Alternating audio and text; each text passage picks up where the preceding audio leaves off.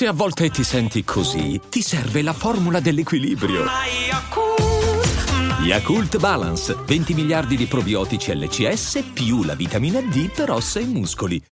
Ciao bambini, quest'oggi sono qui per raccontarvi una storia, la storia di un piccolo nanetto finto biondo dallo sguardo vacuo che rispondeva al nome di Donald, che guarda caso era anche presidente degli Stati Uniti d'America, particolare che poco ci interessa, perché Donald amava gozzovigliarsi, divertirsi su Twitter perché Twitter gli piaceva, aveva tempo di twittare e un intero team di persone twittava al posto suo le stronzate di Donald. E un giorno Twitter questo mostro terribile decise di fleggare i suoi tweet e da qui si scatenò un pandemonio. Sembra una barzelletta, in realtà è una storia molto importante e decisamente preoccupante di cui oggi ho voluto discutere con Matteo Flora. Perciò lasciate che io e Matteo vi parliamo del perché Donald Trump, di fronte al mostro Twitter, forse avrebbe anche qualche ragione. Come sempre ne parliamo dopo la sigla. Daily Cogito, il podcast di Rick Dufer ogni mattina alle 7. L'unica dipendenza che ti rende indipendente.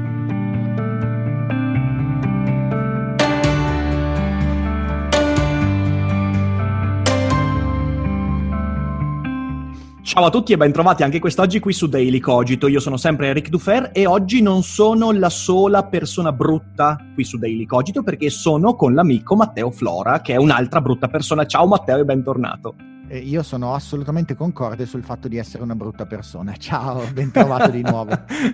e infatti oggi parliamo di principalmente brutte persone e storielle divertenti e tragiche, perché come ho detto nell'intro, prima della sigla, quest'oggi vorrei discutere Matteo, con Matteo eh, della questione eh, fra Trump e Twitter, in quanto Matteo ha fatto uscire un bellissimo video qualche giorno fa, che linko in descrizione, che va a sviscerare eh, questa, questo rapporto, questa relazione complicata fra eh, queste due entità, il POTUS e il social network eh, twittante, eh, e che dal mio punto di vista, e credo anche dal punto di vista di Matteo, porta con sé delle considerazioni anche preoccupanti su quello che è il futuro eh, della comunicazione online e soprattutto della vigilanza sui contenuti online. Perché, Matteo, io qui adesso eh, lancio la mia eh, opinione a riguardo e poi cerchiamo un po' di svilupparla. Non ti preoccupare, dei... sarà sbagliata.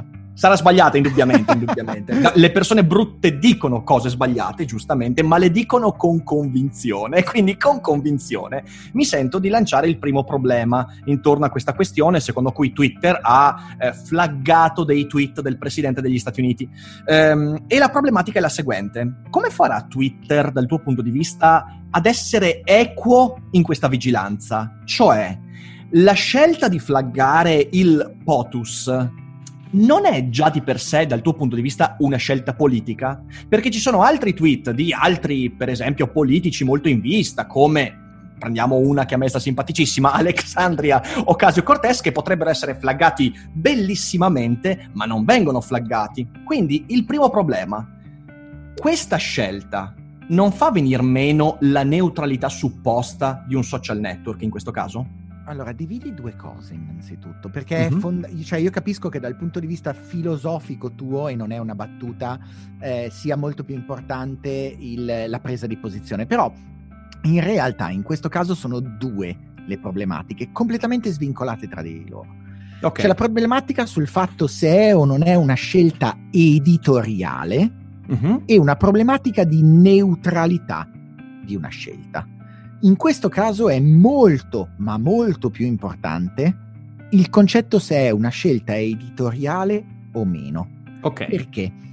Perché in realtà eh, la, la, buona parte di quella che tu conosci come internet, e dico tu in questo, acced- a, a, a, questo accenno molto paternalistico perché effettivamente sei arrivato tra apicini sulla rete tanti anni dopo che la rete era stata formata. Certo. Eh, chi, i, i, vecchi, i, i, boomer come me che sono qui da... Io ho registrato il dominio 24 anni fa. Per tieni conto, che il primo, tieni conto che la mia prima presenza online sì. fu su un blog de Il Cannocchiale nel 1999.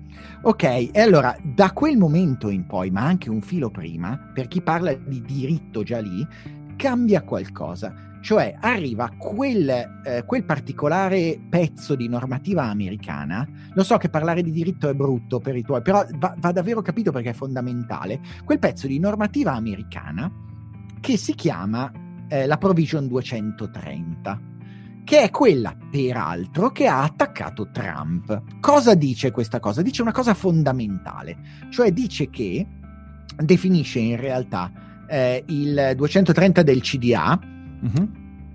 le 26 parole, come disse poi più avanti un autore Jeff Kossev, le Kossev, 26 sì. parole che hanno creato l'internet. Queste 26 parole, che non saranno 26 perché lo traduco in italiano, dice che nessun provider o gestore di contenuti online deve essere trattato come publisher, quindi come editore o come colui che dice qualunque pezzo di contenuto qualcun altro ha messo online. Quindi non esiste nessun tipo di responsabilità editoriale per i contenuti che vengono caricati sulla piattaforma. Certo. Appena sotto alla sezione 203 del CDA, CDA sta per Communication Decency Act ed è, il, il, ed è stato promulgato nel 96 eh, questa cosa ha creato internet come la conosciamo, cioè ha deresponsabilizzato le piattaforme dalle civil lawsuit, cioè dal uh-huh. fatto che qualcuno potesse citarti per danni per il fatto di aver ospitato contenuti. Non solo,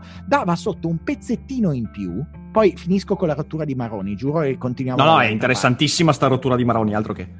Eh, dava sotto una provision in cui eh, diceva che in good faith belief, cioè sul, sulla scorta del buon samaritano, le applicazioni potevano fare patrolling per quei contenuti che erano indecenti, certo. eh, scabrosi o comunque contrari ai loro, eh, ai loro mh, mm, terms of services, con una definizione abbastanza larga di, questi, di queste varie parti, abbastanza larga da essere stata utilizzata negli anni in maniera buona o cattiva. Mm-hmm. E qui arriviamo alla politicizzazione, perché in teoria la norma nasceva per dire tu puoi togliere comunque la pornografia diretta, il, tutto quello che, che è terribile da un punto di vista di contenuti, ivi compresa tutta la parte ad esempio di consentire di togliere terrorismo, pedopornografia. Certo. Eh, contenuti, una... contenuti criminali, mettiamola così, ecco, sì. Ma anche contrari eh, o anche disgustosi Certo. Dal Two, two Girl One Cup al Goazze, non cercate nessuna di queste due cose se non li eh, Infatti, c'è questo favore. Daily Cogito avrà la visibilità di un, che, una spia russa che si nasconde negli Stati Uniti, quindi no, sarà, no, sarà non, oscurato. Non fanno ancora analisi di semantica dei contenuti.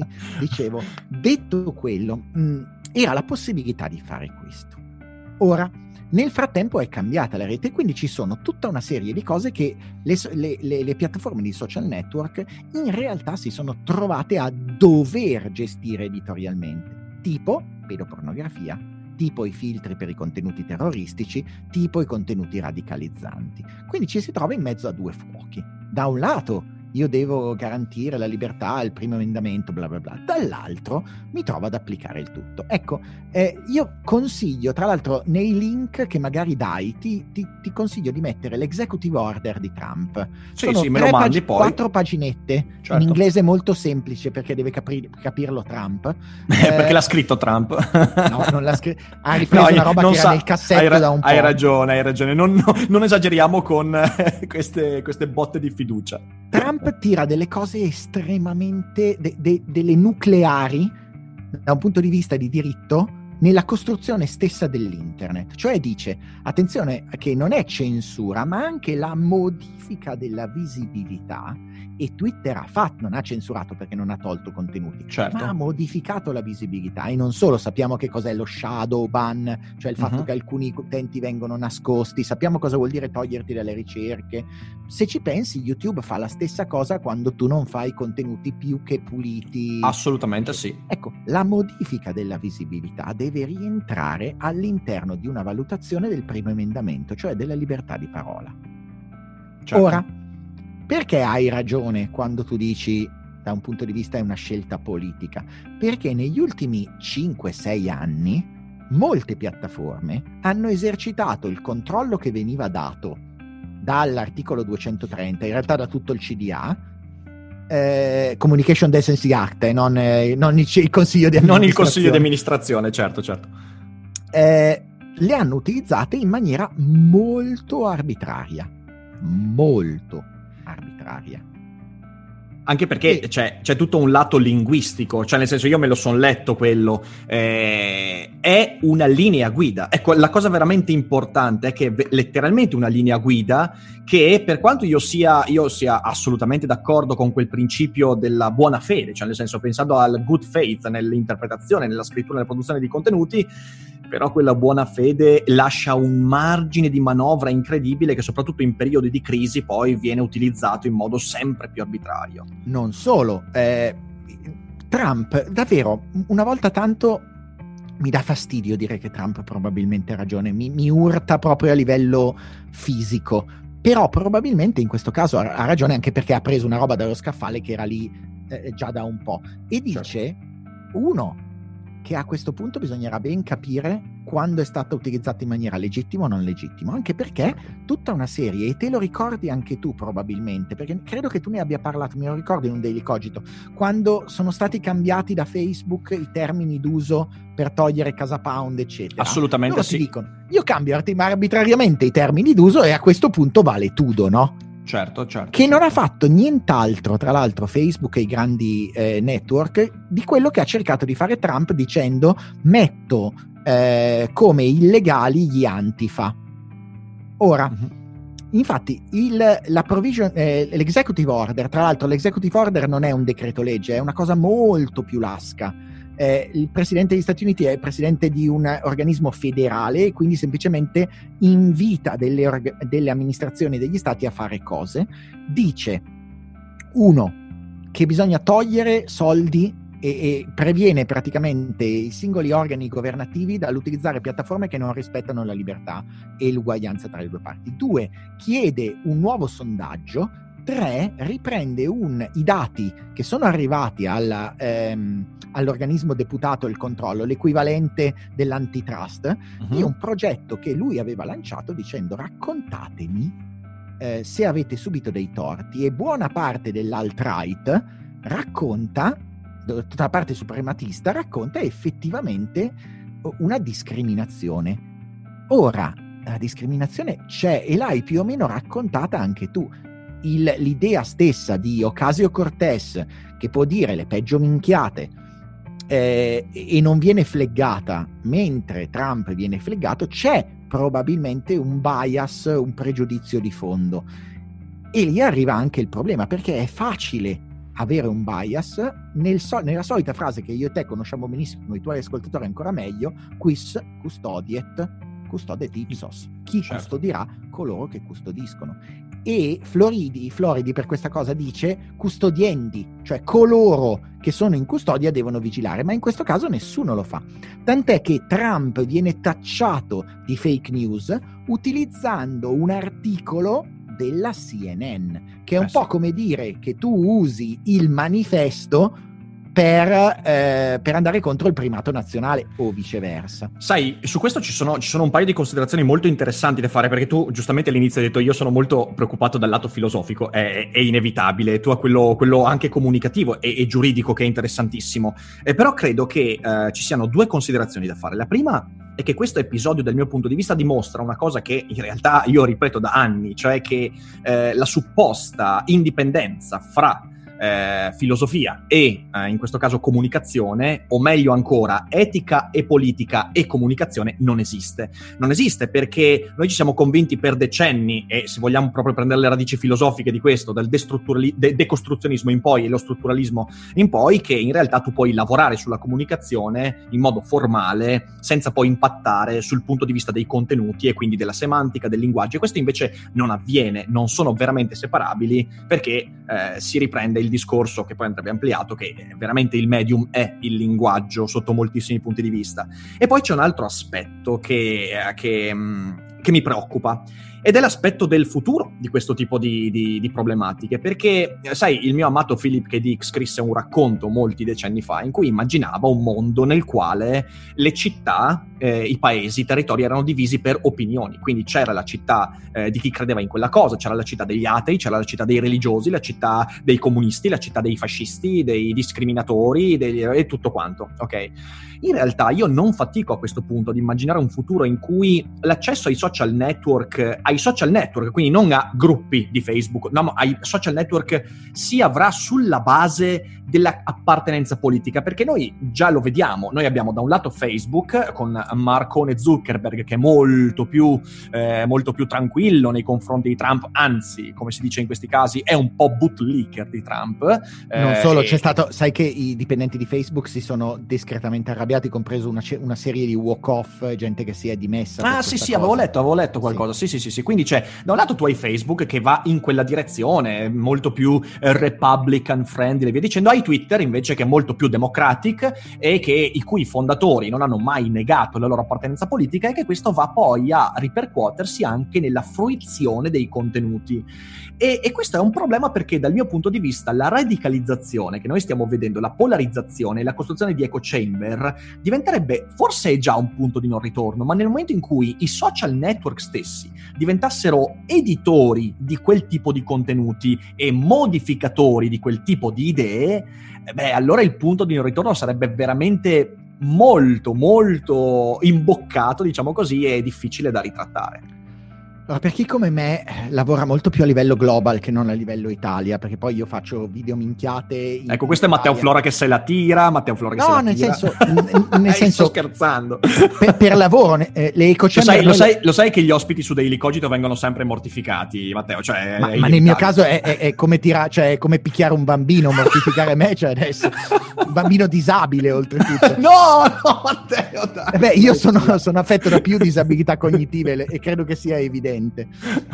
Ora, ehm, dicevo, a livello global già succede. Gab, GAB, è un social network della alt-right, eh nato in maniera incensurabile per la alt-right. Non solo, dall'altra V-Contact è sguaiatamente legato a un'impostazione anti-dem. Poi mm-hmm. che mhm. sia sovranista, non sovranista, fascia o non fascia, di sicuro è anti-dem.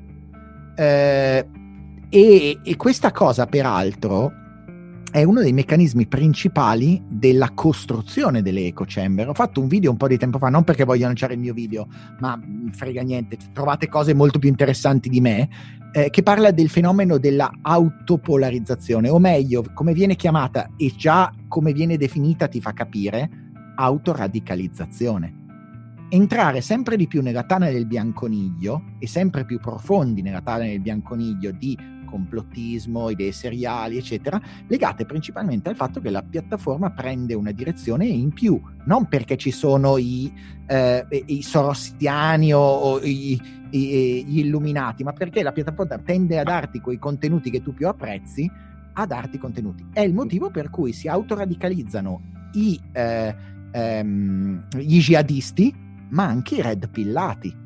Ma attento, anche hai, hai, hai, nominato, hai, nominato, i nostri capi, eh, cioè Soros e gli Illuminati. Attento, Matteo, bisogna, bisognerebbe fare il minuto di silenzio adesso. Però eviteremo, eviteremo perché altrimenti la gente la perdiamo.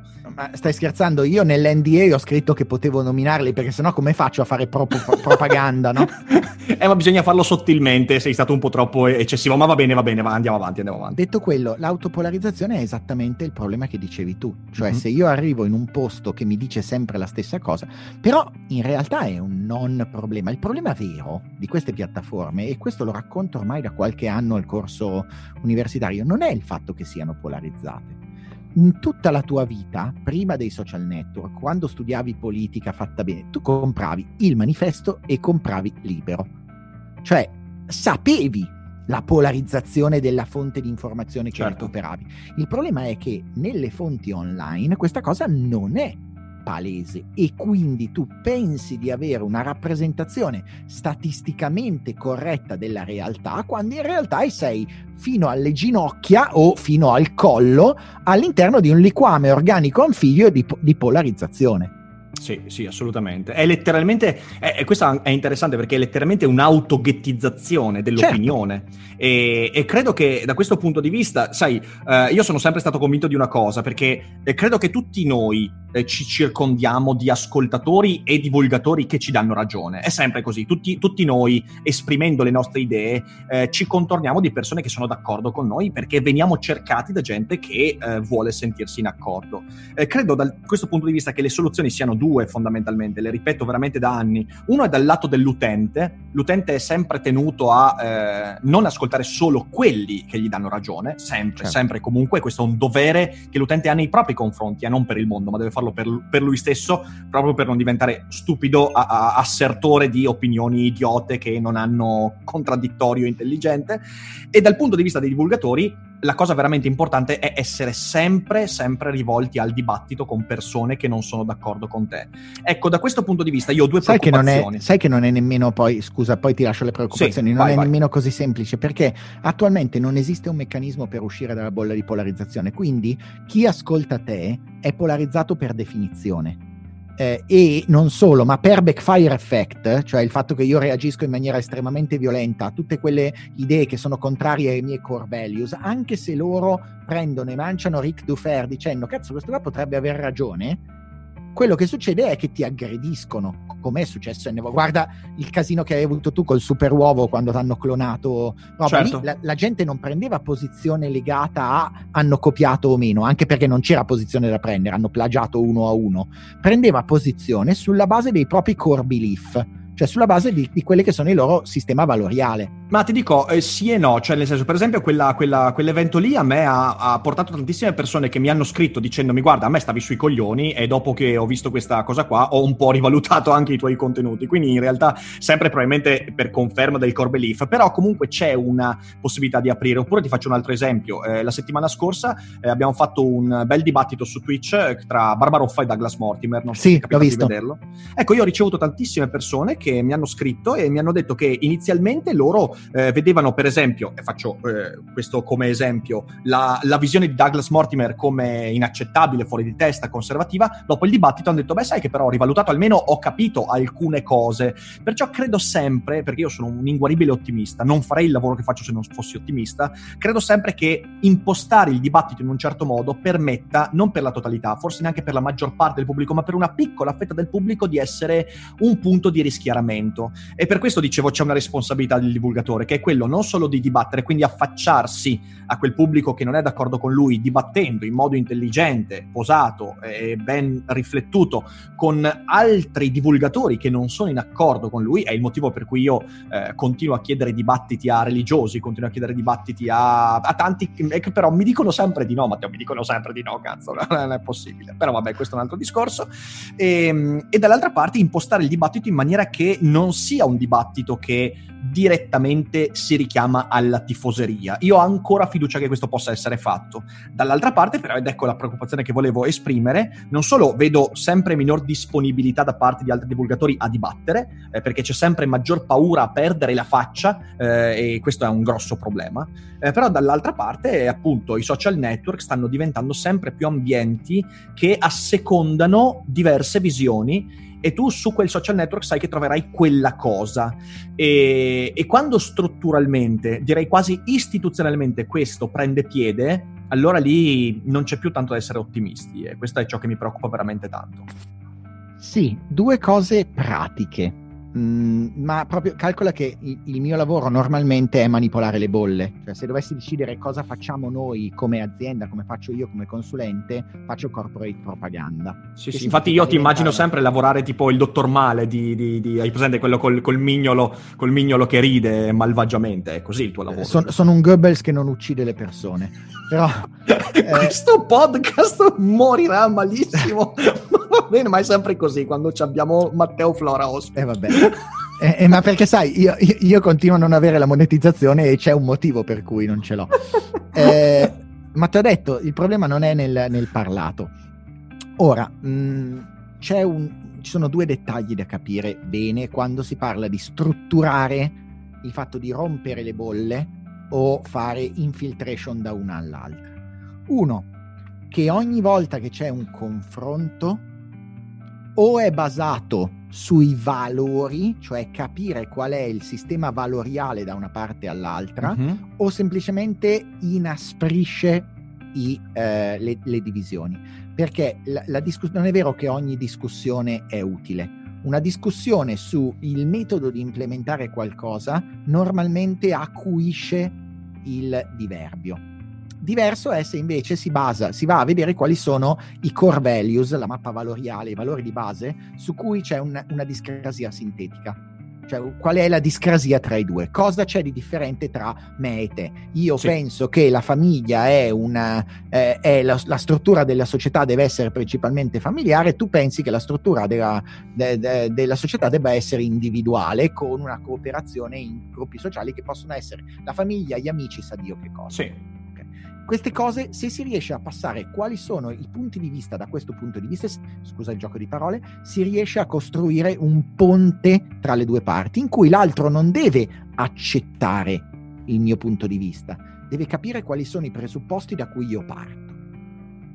E l'altra è che spesso e volentieri il rilancio di posizioni che non siano legate a un dibattito, cioè il, il rilancio semplicemente del fatto di dire ah, aspetta Rick Dufer ha fatto questo video bello l- contro i red pillati, lo metto in un forum di red pillati, questa cosa non fa nient'altro che acuire la distanza siderale delle polarizzazioni. Quindi, eh, bene per anche i fan rilanciare contenuti, eccetera. Nel tuo caso è, è poco rilevante, ma ti spiego perché. Perché tu normalmente cerchi di essere unbiased. Non lo sei perché nessuno di noi è unbiased. Impossibile. Però cerchi di raccontare le due parti. Anzi, ti fa anche divertimento essere un po' contrarian da un certo punto di vista, in senso buono.